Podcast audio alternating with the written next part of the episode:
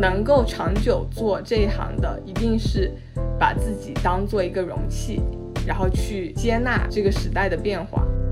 大概有多少粉丝？小红书接近三十万，然后 B 站六万。做了几年了？两年多，快三年。MCN 它并不是一个雪中送炭的角色，它更多在这个过程中，它扮演的是一个锦上添花的角色。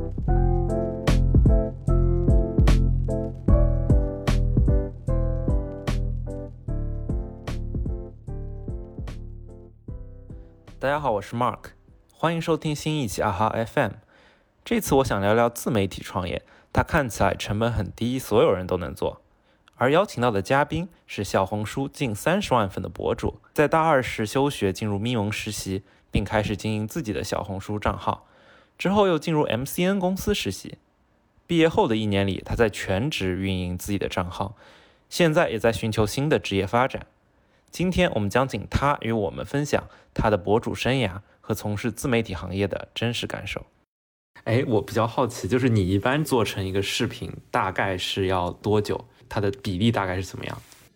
如果是那种就是呃，比如说发小红书或者抖音的视频，我和剪辑师两个人同时在工作的情况下，是一天。嗯，如果是那种发 B 站的视频，就是每个视频都做的很用心那种。差不多是一周时间做一个视频，然后视频时长大概是五到十分钟。嗯，那你觉得就是花费最大的是哪一段时间？是剪辑吗？或者你在拍摄的时候你就会想好？剪辑的话，因为我是有专门的剪辑师，所以对我来说还好，我们是可以同步进行的。我觉得前期的脚本什么是花费很大的时间的，就要你要用心去设计一些点，然后每个句子每一句话都是斟酌的去想。做封面也算是花费时间很多的一块，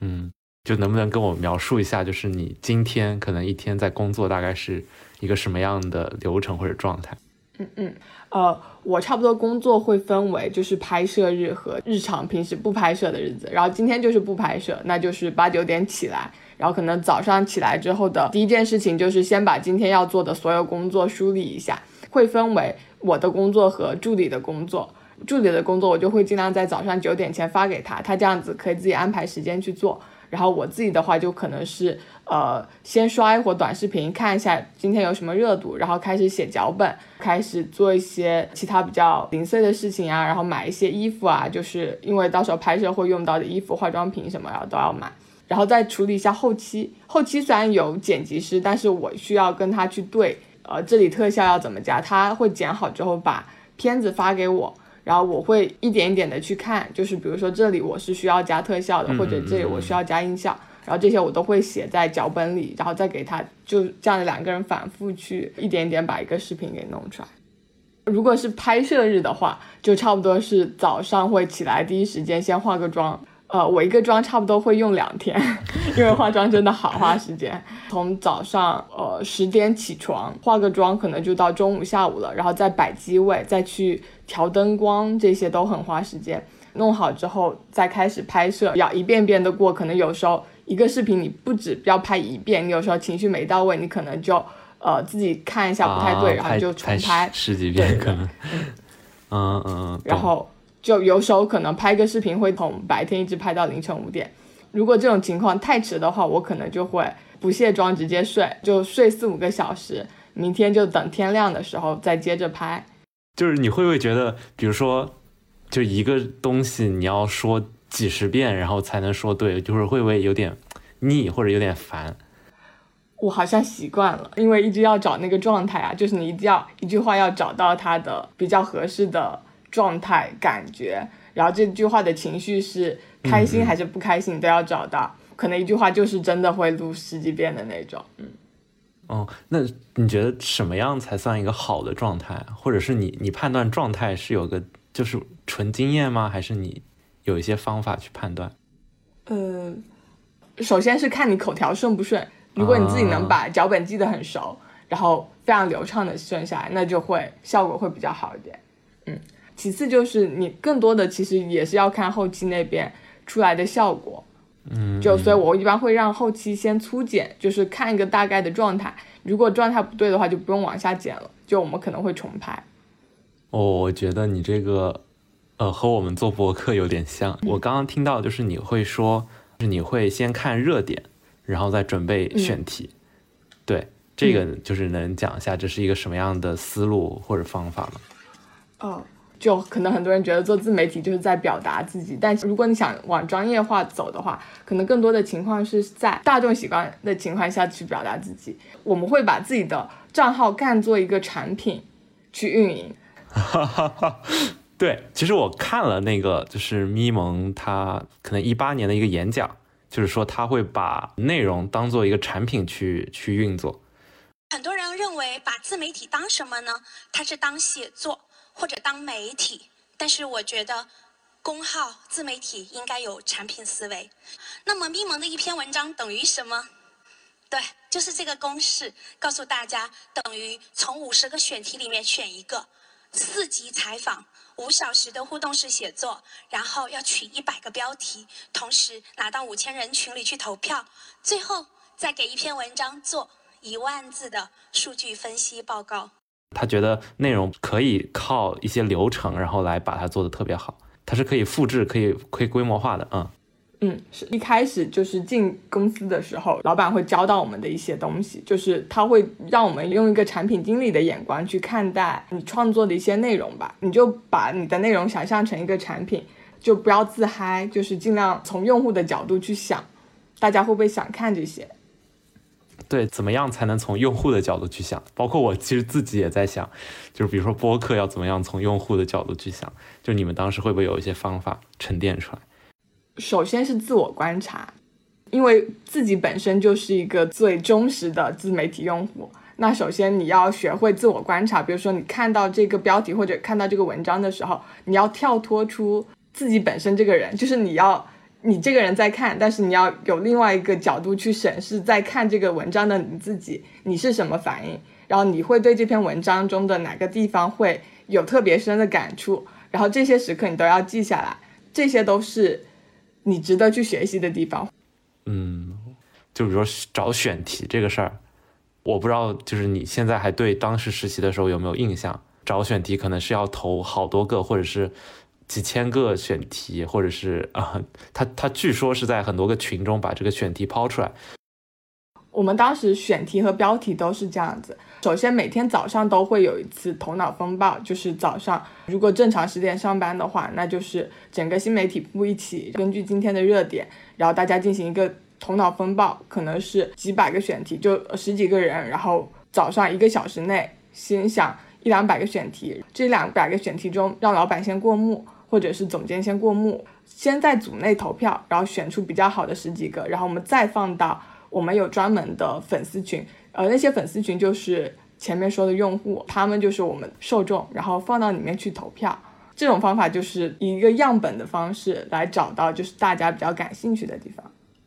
嗯，有点像那种焦点访谈或者是小样本一个调研的感觉。嗯，对，小样本调研，最后决定的可能还是老板。嗯嗯嗯嗯嗯。对，然后那其实选题可可以就说是从这样的大家的这个调研也好，或者是什么投票也好，然后最后从几十个里面杀出了可能几个，然后老板再拍一下板。嗯，对对。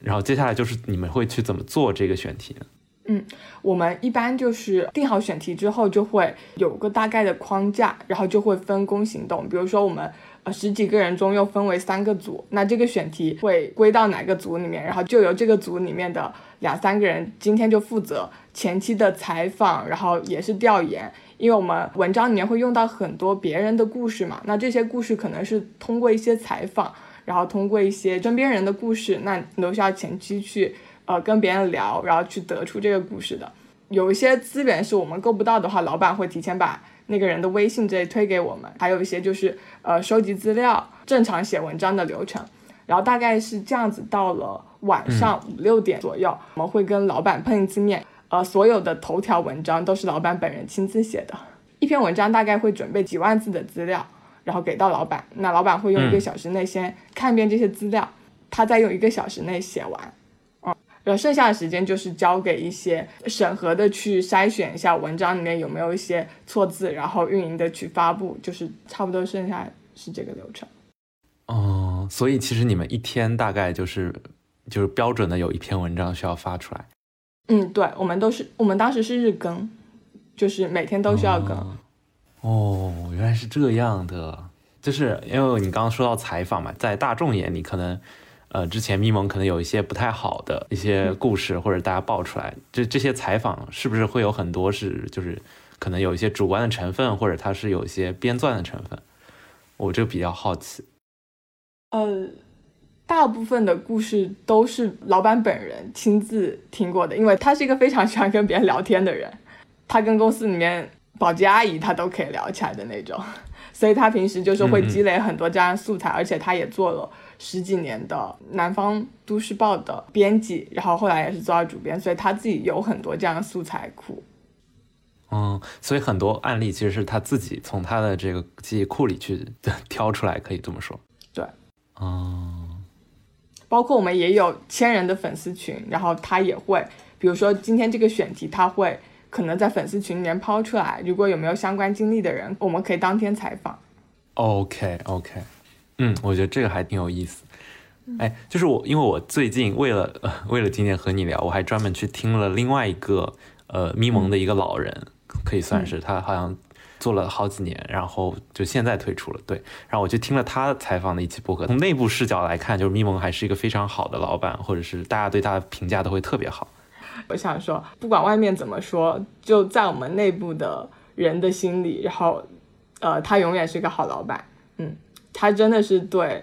员工还是身边的人都非常非常好的一个人。首先，我们之前的薪资待遇应该算是同行业里面比较好的。然后，其次就是我记得我刚进到公司里面的第一个月都是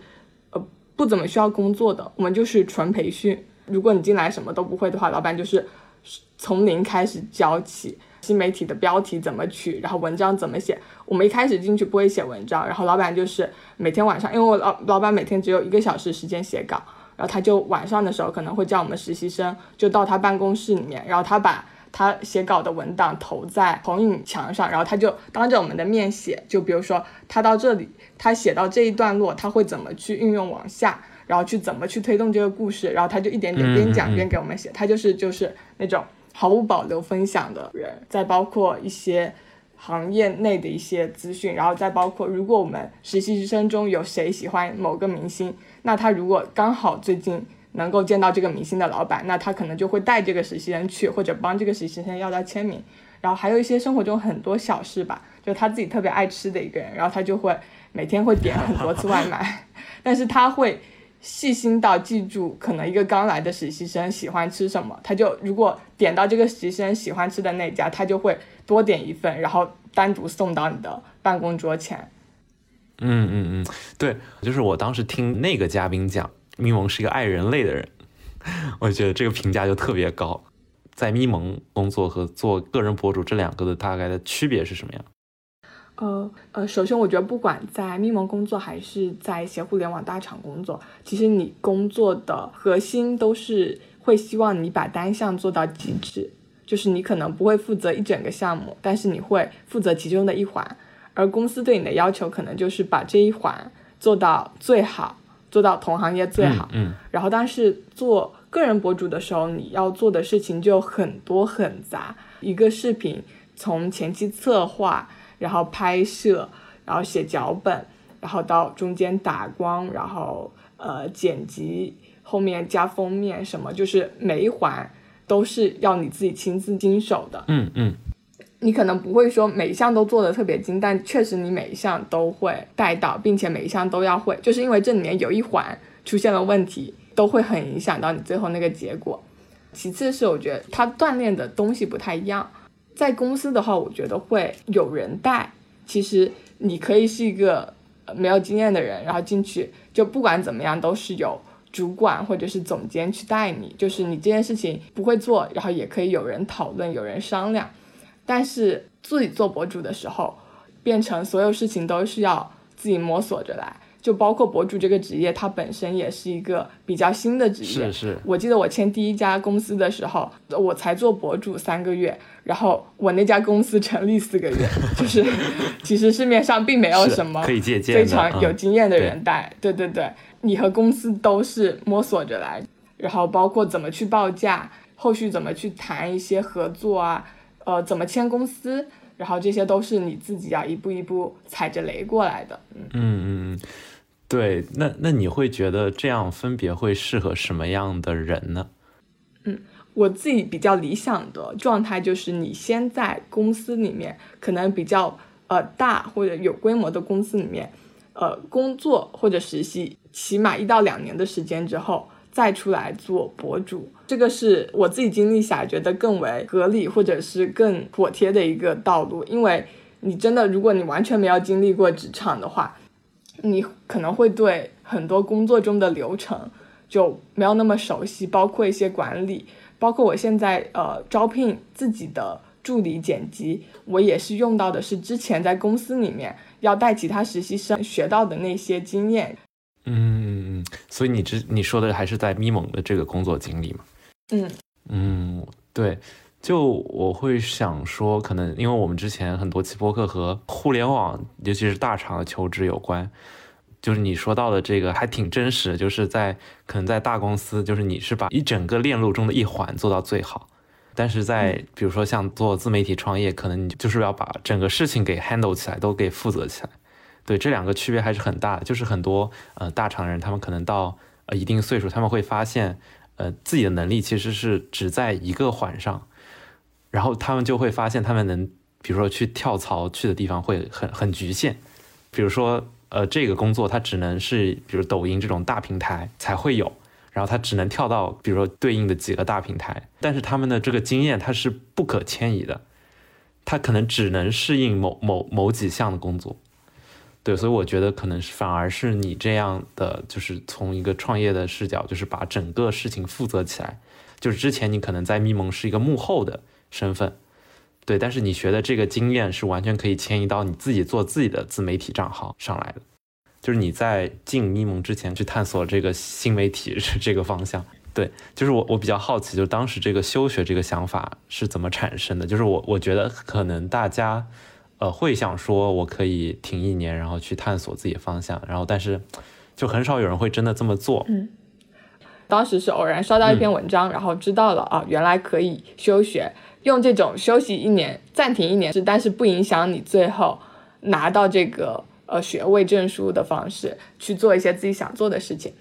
然后我当时就知道了有这个选项之后，我就开始去投简历，因为自己之前也是尝试过很多不同的工作，就会觉得新媒体这一块当时是呃最热门，然后也是自己最喜欢的，当时就投了咪蒙，我只投了这一家。还蛮幸运的，就是面试通过了。当时是先是简历轮，然后再飞到北京去线下面试三轮，然后最后一轮老板面，就是五轮面试。后来都通过了之后，我确定我能拿到 offer 了，然后我才跟家里人还有老师说了我要去休学这件事情。一开始肯定是不太同意，嗯、但是我觉得不同意对我来说意见就是不太影响，嗯，然后嗯，对，不太受控制的一个人。我当时就自己办了休学，然后就去北京。嗯，我记得你在密蒙也转正了，是吗？啊，对，对，我觉得这还挺神奇的。嗯，我一开始进入公司的时候是用实习生的身份嘛，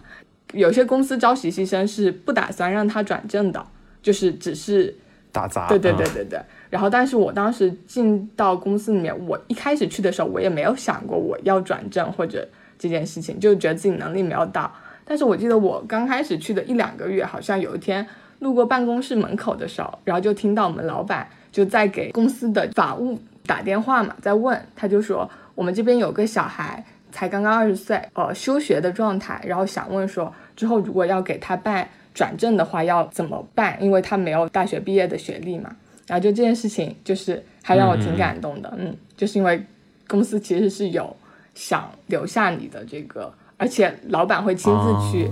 帮你问这件事情，帮你咨询这件事情，就觉得挺感动。嗯，会不会是就是因为你的这么什么说，在这一两个月中，你的能力凸显出来？呃，就他觉得你是个可塑之才。那我倒没有，我倒觉得我在那一波实习生里面应该算比较平平无奇的吧。嗯，我觉得可能是你自谦了。就哎，我比较好奇的是，就是你是那波可能你认识的那帮咪蒙的朋友，你知道他们现在大概都在做什么吗？哦，我现在还跟他们经常有联系。去大厂的其实还蛮多的，有腾讯的，然后去滴滴的，然后就是各种互联网大厂啊，做内容的，差不多。其实他们也会到两三年的时间，也有做到一些就是管理层那种级别。还有一部分是在 MCN 公司，也是新媒体公司，就是负责这些短视频啊、达人啊之类的内容。嗯嗯嗯嗯。说到去大厂，我记得就是你之前也说过。毕业之后，你在大厂和自己做自媒体之间也还还是纠结了一会儿，是吗？嗯嗯，对我去年的时候毕业，特别纠结了这件事情，就是在我原先如果没有做博主前的人生规划，先实习在各个新媒体公司实习，然后毕业之后就可能去一些大厂工作，然后很突然的做了博主，之后两三年的就是工作方向都改变了，因为之前也没有想到自己会做得起来。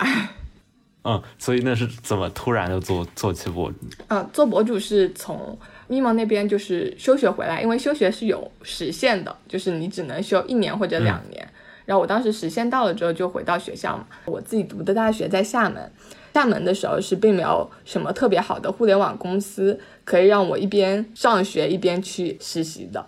当时小红书还蛮新奇的平台嘛，就想尝试一下做小红书。有了这个打算之后，做的第一件事情不是发视频或者笔记，而是找了一家 MCN 机构实习。就我觉得你这个还还挺特殊的，就是大家可能会想到先做起来，然后你是去找一个可以呃有相关的公司直接去去尝试。嗯，就是做这些事情，我都会更习惯从幕后开始做起，然后先学到一些经验，把一些内容上的东西。整个包括你在 MCN 公司的时候，你也会和很多博主对接，然后你能了解到一些别人的状态，然后他们是怎么创作内容的。后来就开始一边实习一边发笔记，开始创作自己的内容。挺突然的，就可能爆了一篇笔记之后，后来就开始专心的在做这件事情，然后就连报了几篇之后，就觉得哎，好像自己可以做得通。后面就是很正常的往下走，嗯。就我觉得很多时候是因为你做成功了某件事，嗯，然后你有一些反馈，然后就是你觉得做这件事可以继续，嗯，为你带来成功，或者你对他的预期会很好，然后你就会持续的做下去，嗯，就很多时候我们做自媒体创业或者是一些职业的发展，好像可能都是按这个路数走，嗯，嗯，对，对我一开始很多人也会问我说我是怎么做起来的，或者之前有很多人问我这些经验，然后我都会说如果。呃，再来一次或者换一个时间段，我觉得自己不一定能做起一个自己的账号，就是因为觉得自己很幸运的一点就是可能比较早，因为很多博主我看他们经验分享都会说，呃，比如说刚做博主前一两年啊，都是过得比较辛苦，一直发视频，但是都没有人看的那种状态。我是比较幸运的，就是跳过了这个阶段，就刚开始准备认真做的时候 就爆了一篇，突然间很多商单来找。刚开始做一两个月的时候，收入就已经跟之前做正式工作的收入差不多了。这时候就是有一个正反馈吧，嗯，就是你做这件事情，你得到反馈之后，你就会非常愿意继续在里面深挖，然后就这样顺着往下走，嗯。可能我是一八年开始做的，然后包括我做的时候，我也是看身边就是有认识的朋友做了，他是一七年开始做的。做的数据很好，然后我一八年开始做，当时我做的时候，我就会觉得已经很晚了，就当时觉得啊，我是不是错过了这个红利期？但是，一八年还是可以做起来。然后到了一九年的时候，身边又有很多朋友想要做，然后就会问我说，是不是错过了这个红利期？然后他们也很纠结要不要去做。到今天，就是每隔一段时间都会有人开始怀疑是不是错过了红利期，但是，但我身边还是有例子，就是。呃，可能一两个月就涨粉二三十万的那种，可能在犹豫是不是错过红利期的时候，还不如当下就做一下试试看。嗯，哎，我觉得这个点很好，哎，可能说这是内容的一个独特的逻辑。嗯，就是你的内容如果好，或者是它特别有观众缘或者有路人缘，它可能就能爆。嗯，嗯，它反而不是说当然红利可能也也很重要，但是可能内容就它有有它独特的逻辑在。我觉得每个时期都有它特定的，就是红利期。就不管这个自媒体平台它发展多久，它每年总有一波人可以踩到点子上。嗯，就所以什么时候做都不会特别晚吧。如果你有自己特别想表达的内容，或者特别想发的一些东西，就都可以开始做。嗯，就我在想，这会不会和就是怎么说？如果你从一个互联网公司的视角，嗯，就是他，比如说他背着这个用户增长或者这个粉丝增长，包括粉丝这个留存等等这些数据的指标，然后他肯定会做一些动作，比如他会拓展某个品类啊，对啊，比如说他现在觉得，呃，比如说好像，比如说小红书上好像很多人都开始求职了，嗯，那我就专门推求职博主，嗯。那可能之前大家可能美妆博主就是会多一些，但是现在就比如突然就有些就在平台的这个发力下，可能就会有一帮求职博主受到这个吃到这个新的一波红利。嗯，对，然后可能这帮红利过去了以后，可能这些用户可能又成长了，或者是又有一些新的用户，然后他又会做一些新的动作，嗯，然后又又带来了一波新的博主的成长。你为什么选择了这个呃？自媒体而没有选择大厂，就是因为那时候也纠结了很久吧。然后当时就是刚好有个机会在深圳，就是出席时装周的活动。我深圳那边有很多就是前同事，说了一下我的想法，然后所有人给我的意见都是觉得现在坚持做自媒体，可能对我来说是更好的选择。就刚好我当时是踩到点上的人，就是刚好有自己的账号，并且呃还能够持续运营。相当于是时代给了你一个小小的红利，机会算比较难得吧。可能等我到二十五六岁或者是更大之后，你都可以再去呃做这些就是职场上的工作。但是可能有的时代的风口你错过了之后，就以后挺难再找回来的，就不是那么幸运，就随时都能遇得到。嗯，然后就说希望我还是先抓住当下，就是能赚钱的时候就先多赚一点。这个这个好好实诚啊，对，那那你现在就是做出了这个选择哦，但是我记得就是你可能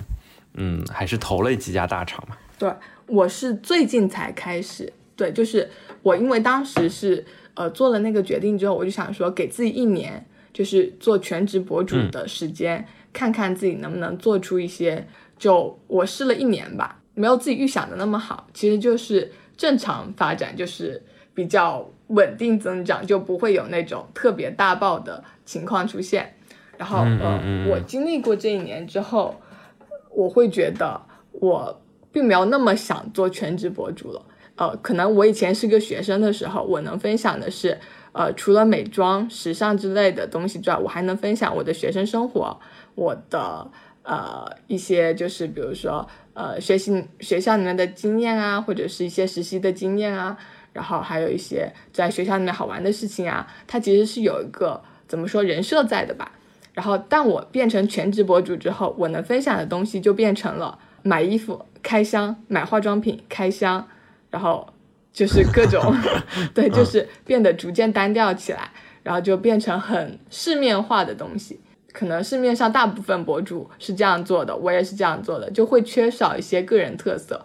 再包括包括我身边有很多朋友跟我吐槽，他就说他之前很喜欢看一个博主，就是可能那个博主会分享一些旅行啊、生活啊、自己的感悟啊什么各种各样的。然后他以前觉得非常喜欢这个博主，但是他那个博主变成全职博主之后，他发现那个博主的内容变得只有开箱，不停的买东西，再开箱，不停的买。我懂你意思。然后就是嗯，这样会让每个博主的调性变得。逐渐趋向统一，很单一，嗯，然后再包括我之前我自己非常喜欢的一个博主，然后他就说过，我会希望我喜欢的是一个，呃，首先他得是一个演员或者是一个歌手，然后他才是明星，而不是单纯的是一个明星，那就好像博主一样，我会希望你是某一领域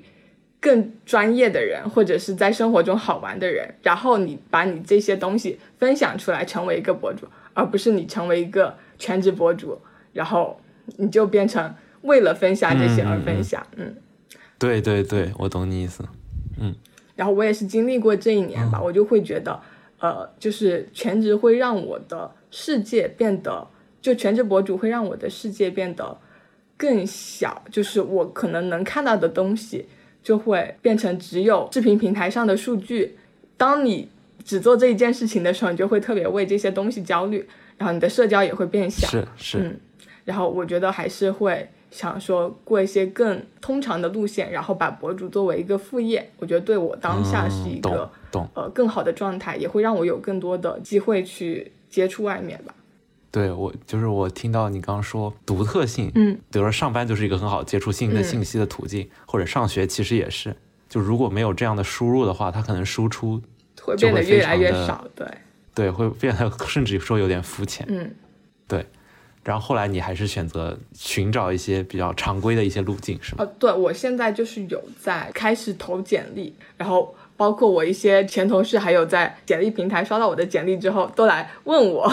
他们问我怎么了，怎么了，就是开始担心我的状态怎么了，怎么了。啊，怎么会突然之间要开始工作呢？就会担心是因为我账号运营不下去了，或者什么？其实没有，就是单纯的想说想换一种生活方式，而且做博主的话，你就会变得怎么说？呃，我以前的目标是就是毕业后就去北京、上海，但是我呃做博主这一年就待在家里了一年，因为你做自媒体的话，你其实没有必要去别的地方，你就待在家里一个房间、一个相机足够了，然后就导致我没有出门的理由。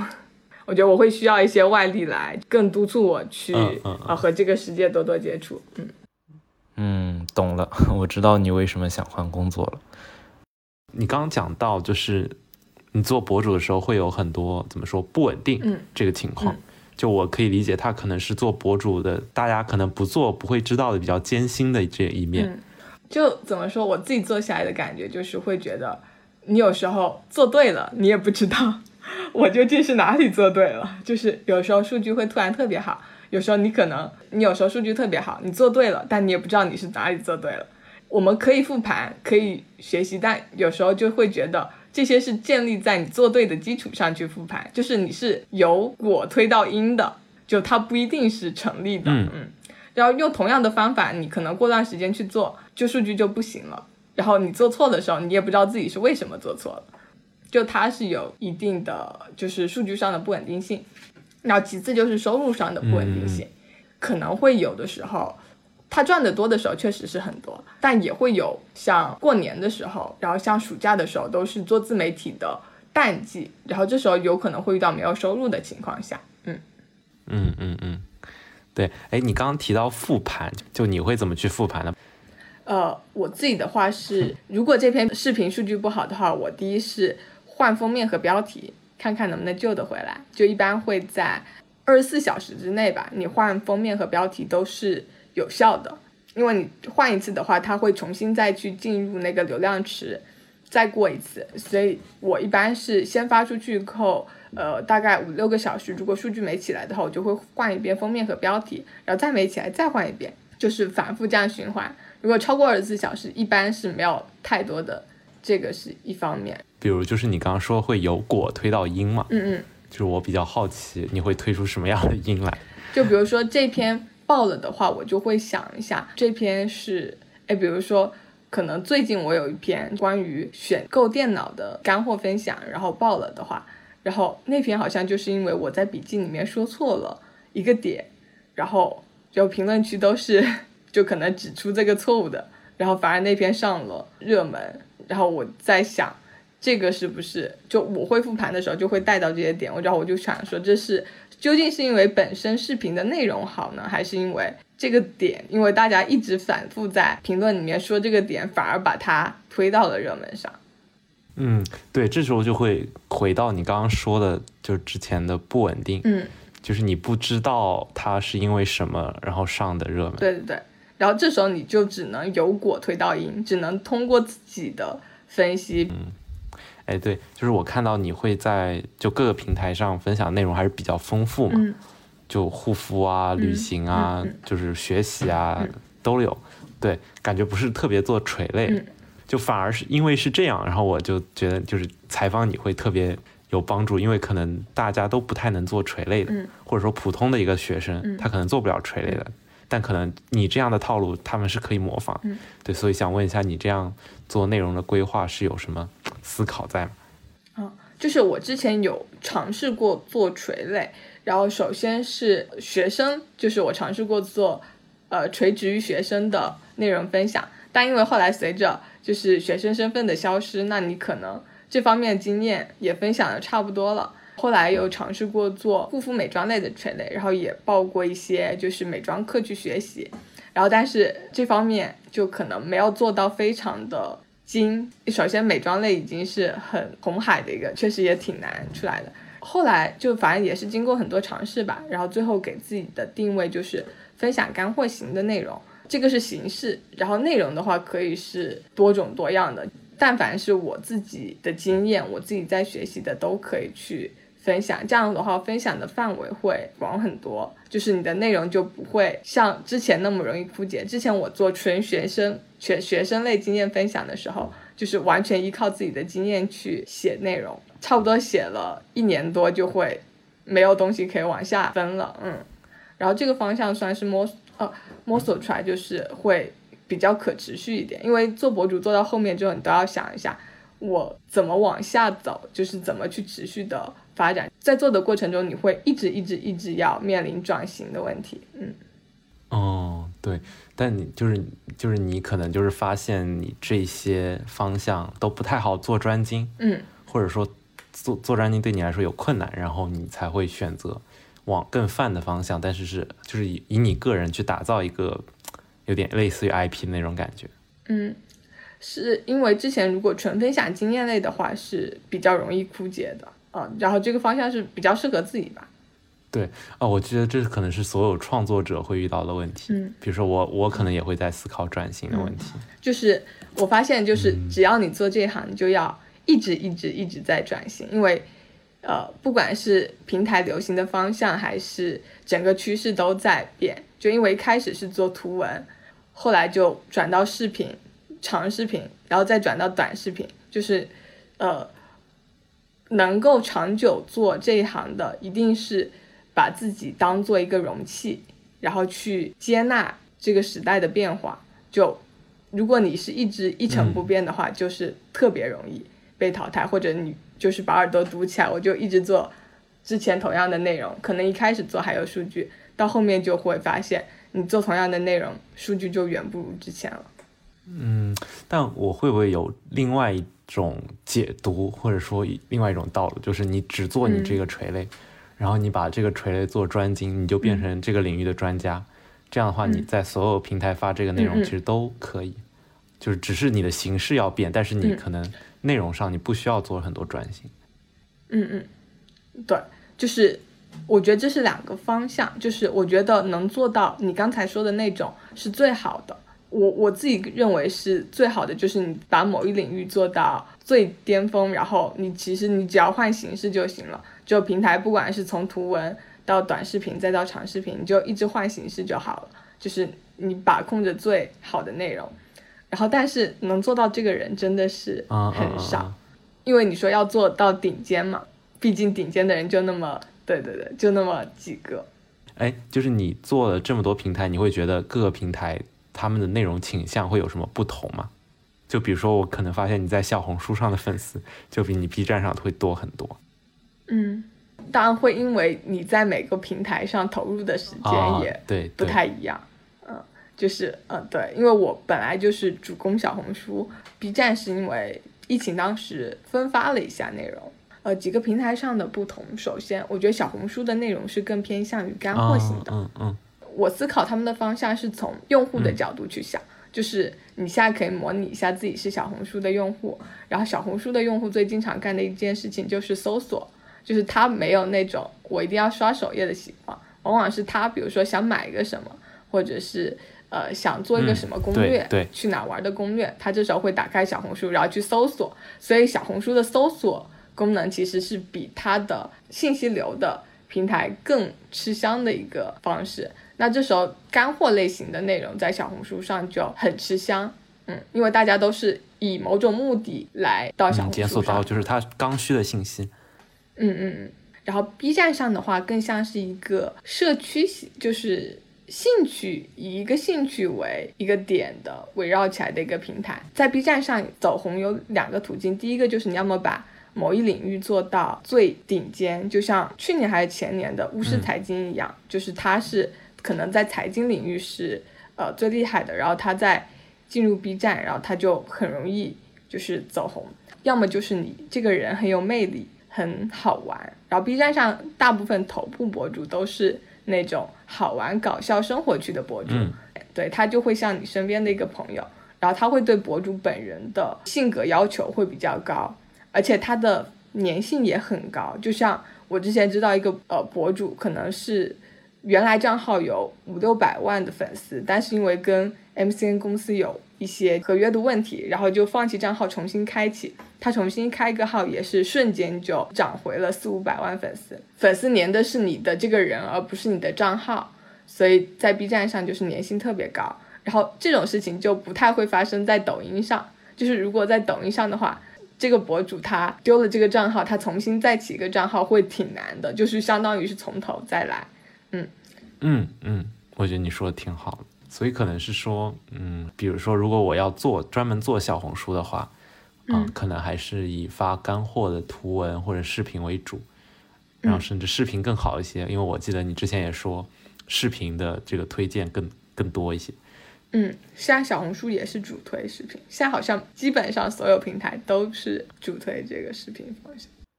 你刚刚也说到，就是呃，会有什么博主和 MCN，你比如说这个签约或者是出了什么问题等等。嗯。对，因为你自己也在 MCN 机构做过一段时间，就我不知道你对于比如说想做这方面的同学有没有什么关于 MCN 的建议？呃，首先不需要对 MCN 抱有太大的幻想吧。大部分人就会觉得，可能我说我我自己，就是我 一开始就会觉得签了 MCN 我就能涨粉之类的，然后或者是呃，就是会觉得 MCN 帮助很大，但是其实自己在里面工作过。或者是我也签过几家头部的 MCN，然后我就会觉得 MCN 它并不是一个雪中送炭的角色，他更多在这个过程中，他扮演的是一个锦上添花的角色。他其实能为一个博主做的并没有很多，呃，他会签很多，就是你要知道一个 MCN 他会签两三个百个博主已经是少的了，就是可能大的 MCN 他可能会签上千个博主，那。这里面，如果你能够有自己能够产生爆款之类的，那公司可能这时候就会为你花钱，他就会为你买一些呃薯条或者是一些就是流量，然后帮你去上首页。但是前提是你的视频要先爆起来，公司会让一个爆款的视频更加爆款，但他不会让一个就是啊本来起不来的视频。为你花钱把你买到爆款，因为首先那个成本是非常高的，其次就是即使你是前面那种情况，就是你已经爆款了，然后公司为你花钱买到更爆款，但是所有公司为你花出去的钱都是有代价的。我自己知道的一个情况就是，比如说有有时候一个博主他进入了一个数据的比较井喷的时期，然后他呃可能这段时间都是一些高流量的笔记。然后公司很愿意为他花钱，然后到时候这时候公司就会可能会告诉你说，呃，我们现在可以为你投入大量的钱，可能是几十万甚至是百万的钱去帮你推到百万博主的位置，但是我们的合约要重新签，可能是之前是五五分，那现在我为你投入这百万之后，我们的合约要可能改成三期，比如说公司占七，博主占三，然后合约的年限也要可能从原来的。呃，两三年改成五六年之类的，它一定都是有代价的。然后这时候就看你，你愿不愿意签。你不改这个合约的话，公司就不给你投这个钱。嗯嗯嗯。那你会不会遇到一些，比如说坑，比较坑的 MCN 的一些操作，给大家可以揭秘一下？嗯，我之前跟我一个另外一个博主讨论过，就是如何区分一个新手博主和一个老手博主的差别，在于他们签 MCN 的时候，先看的是什么。如果新人的话，可能会先去看一些就是分账比，还有一些公司提供的福利，对，对，提供的扶持是什么？但是老博主就是第一时间看的是解约条例和违约条例。OK OK，这是什么说法吗？对，就是因为太坑了，就是这两条真的是，就是反正签过，就是嗯，大部分签过公司的都会。知道，就是很多 MCN 会在这上面给你挖陷阱，然后包括首先大部分 MCN 可能签了博主之后，他不会管，不会管你，然后就会让你自己做。如果做得起来的话，就像我前面说的，就会给你投钱，但是可能需要你签一个更严格的条约。呃，如果做不起来的话，他就可以通过这个合约来绑着你，你不能再去找别家，或者你不能做别的事情，你就只能一直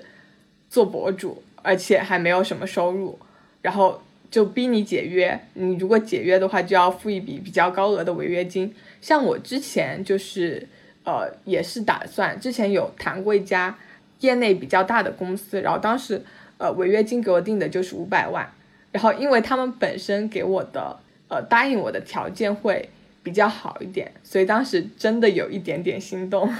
就是差点就签了那个五百万的合约。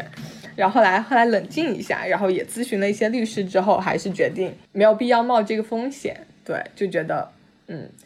如果能做起来的话，自己也能做，就没有必要说去担这个违约金的钱。然后当时就没有签。我自己也是不太建议，就是完全素人的状态去签公司，因为这时候你跟公司谈判，你是没有筹码的。没有，嗯，对，对，对，就是呃，我也是自己签了一些公司之后，我才知道，就即使是对同量级的博主，公司给的合约也是完全不一样，就看你自己会不会谈，以及你自己本身自带粉丝就是量级，然后他就会给你有个谈判的筹码。你们的分成比，然后你们的签约年限，这些都是可以去跟公司谈的。但是很多就是新人博主可能不知道这一点，他就，呃，一比九他也签。嗯嗯嗯。所以其实很多时候这个行业是没有什么太多规范。嗯。或者它还是处于一个对比较无序的状态，所以这时候你有很大的自主权，就是比如说你可以通过谈判，或者你自己有有一些资本、有些筹码、有些粉丝的筹码，你就。可以争取到更好的条件，嗯，而且它很不透明，就是你很难从前人的经验，比如说，如果你去做一个公务员的话，你的大概工资是多少？然后，呃，就是你周围人的工资是多少？或者是你在一个大厂工作，虽然大厂的工资是保密的，但是其实你大概知道你周围人的对呃工资和自己是差不了多少的。但是就呃这个行业就是它极其的不透明，然后。即使是同量级、同一种类型的博主，他的收入差距可能就是几倍，甚至是十几倍，就是会跟你自己签的公司，然后根据你最近的数据，然后根据你选的赛道之类的，就是都会相差很大。对，但是这个信息就没有人知道。那你之前还踩过哪些雷呢？就我没做博主前，我以为我接商单的过程是我和品牌两个人，然后后来我发现。我做了博主之后，我发现我接商单的流程是我，然后我去对接我的公我的经纪公司，然后我的公经纪公司去对接 PR，然后 PR 去对接呃品牌的就是品牌方找的一家公司，然后品牌方的公司再去找品牌，就是中间好多好多好多流程，而他们赚的钱其实就是这个中间的信息差的钱。就为什么它不会很透明，就是因为一定有一部分人是需要赚这中间的钱的。啊。我懂你意思，其实，那其实品牌直接找到这些博主应该是更更好的方式呀。嗯，那为什么不会？就比如说会有大厂大品牌，他直接 B 站直接联系你，或者小红书私信你嘛？那岂不是更好？呃，首先大品牌它不会做这些事情，就是它的主营方向不是这个。就比如说像雅诗兰黛，它每年可能有几千万的预算是放在投放之类的。那它没办法说，我专门建立一个部门，就比如说小红书，然后呃，对对对，它这需要耗费它很多的精力，那它肯定是找一家外包公司，那外包公司可能又会中间去找到一些再外包，然后再外包的公司可能会找到我的经纪公司，然后这样子是这样子一个流程。嗯嗯嗯嗯。对，刚刚讲到商务合作嘛，就是就自媒体发展到后面就很自然要接恰饭嘛。我我比较好奇的是，这个价位大概是一个什么样的情况？就比如说，大家是有一个固定的多少万粉丝就多少标价吗？还是会根据比如说它的赛道品类来分？呃，首先是会根据呃你的赛道来分，粉丝量级是一个挺重要的参考的数。但影响因素还有很多，就比如说，首先是粉丝量级，然后其次就是你最近的互动数，嗯，然后比如说有些你会看到很多百万博主，但他的互动数只有可能一两百，但有些新兴起来的一些账号，他可能才呃十几万粉丝，但他的每条互动数都是呃上千上万的那种。对，然后品牌可能会更喜欢嗯，后者。就大概有个嗯价位嘛。价位的话，我只能说就呃，像小红书大概是美妆类的话，可以做到呃零点一到零点二，就是在你互动数正常或者偏好的情况下，可以做到零点一到零点二。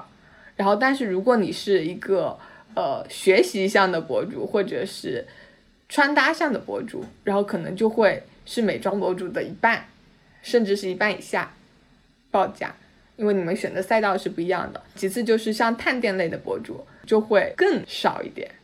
啊、因为这类的品牌没有那么多，啊。然后他们的预算没有那么高，但但是它也是需要给一些返点一些之类的，嗯所以在这个价格上还会打折扣了，就是会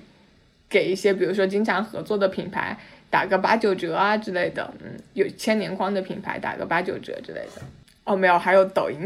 抖音大概是零点零一左右。嗯我是看，我虽然我没有做抖音，我看了别人的就是新图报价，大概是在零点零一左右。就可以可以，我觉得这个数字还挺关键。嗯，那我们最后来聊一下，就是大学生做博主的这个可能性吧。就我不知道，呃，就是你现在还会建议就是大家去做这个自媒体吗？就是比起去公司工作，如果你是在校在读的情况下，那我真的觉得，如果你想做博主的话，可以大胆的去尝试，因为这时候你的压力是很小的，而且你能分享的东西也挺多的，尤其是占了年纪优势，就你会看到很多平台上，比如说零五后啊，然后一零后啊这样子的，其实你有占到一个年龄优势，大家会很好奇，哎，初高中生的生活是怎么样？这类博主就嗯，其实还蛮吃香的，就是在学习就是可以兼顾的情况下，可以尝试一下。嗯，所以可能那那我还我们还是针对大学生，就是你觉得大学生，嗯，大学生的话也是啊，同样的道理，就是呃，我觉得大学生也是有一些年龄的优势，然后而且主要是因为真的压力很小，就是我自己比较一下我做学生的时候跟现在就做博主的时候，就是那时候真的会压力小很多，那时候你可能接一两单。工作，然后你就已经是你同龄人中的佼佼者了，就已经对嗯非常够花了。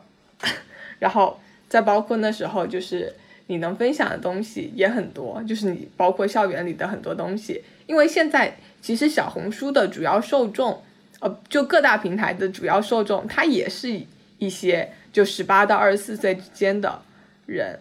反而越年轻，你越容易跟他们有共鸣，你越容易找到他们想要什么。嗯嗯，我觉得你说的有道理，可以。有这样的想法的话，都可以去尝试一下。嗯，对，而且可能会对你的求职也会比较有帮助，因为你真的能嗯把一个账号做起来，你就需要有有点类似于做产品这样的一个能力，就是你要有它有要有定位，要有要有目标的用户，然后你要去怎么运营它，在怎么去理解这个平台的规则，然后甚至包括后端的一些商业化变现，对，可能对你去互联网公司可能也会有帮助，我觉得。最后，对于想做网红博主的这些同学，你觉得还有哪些建议想跟他们说的吗？本平时的工作就是跟数据打交道嘛，因为部分博主都是渴望被别人看到的。如果你不渴望被别人看到，你发到 QQ 空间就可以了，没必要往社交平台上发。你肯定是会希望数据越高越好。那嗯，当所有的东西都可以用数据来衡量的时候，你就会变得只盯着那个数据看，你所有的评价对这个东西的评价标准从呃内容本身就慢慢的会移到数据上。然后我记得我去年的这段时间。本来是去北京，就签了一家新的公司做孵化，中间就出现了一些心理上的问题，然后当时在呃北京的就是安定医院确诊了，就是抑郁，然后然后当时我跟我自己的经纪人说这件事的时候，然后经纪人的反应就是你们博主怎么都这样啊？他说你已经是我带过第四个就是有抑郁的博主了，就是就是这个行业的。得这种心理疾病的概率就会比正常职业高一些，但我不知道是不是互联网都是这样子。我觉得不是互联网，可能就是做内容。嗯，对，那可能是做内容，就是反正我之前的同事就有很多有这方面的就是问题，然后我当时还，我当时也是不能理解，我当时就是一个快快乐乐的小实习生的时候，我就不是很能理解大家这种状态，我就会觉得啊，我觉得每天都很开心啊，在办公室里面工作有什么不好的？就是呃，我就不太懂大家的烦恼是什么，然后现在就是特别能理解，就是对内容的一些焦虑。然后对数据不稳定的一些焦虑，然后对一些就是呃收入的焦虑，然后包括我觉得做博主之后对我自己的就是金钱观什么也改变还蛮大的，就是因为可能收入会提高，但是你也会接触到的人也会，比如接触到都是网红，然后对对对对，嗯 对，就是主要是因为比如说你在公司工作的时候，呃，你的就是我之前有说过，就是你在公司工作的时候，虽然你和同事之间的收入会有差距，但其实这个差距是并不大的。就是你们做同一个岗位，你收入差距不会很大。但是做博主之间的话，你的收入差距，你这个月呃数据一旦不好，跟你数据好的时候的差距可能是收入可能是十倍这样子。然后包括你跟你身边的同样做同一行的博主的收入也是天差地别。然后有了差距，人就很容易比较，然后就看到自己不好的时候就很容易。就是着急焦虑，然后但是这时候你又怎么说？我没有什么，有一种没有把握的感觉。对，就是你把握不住这个平台的风向，你把握不住，你就不知道它什么时候好，你也不知道什么时候不好，然后你这种就很容易产生一种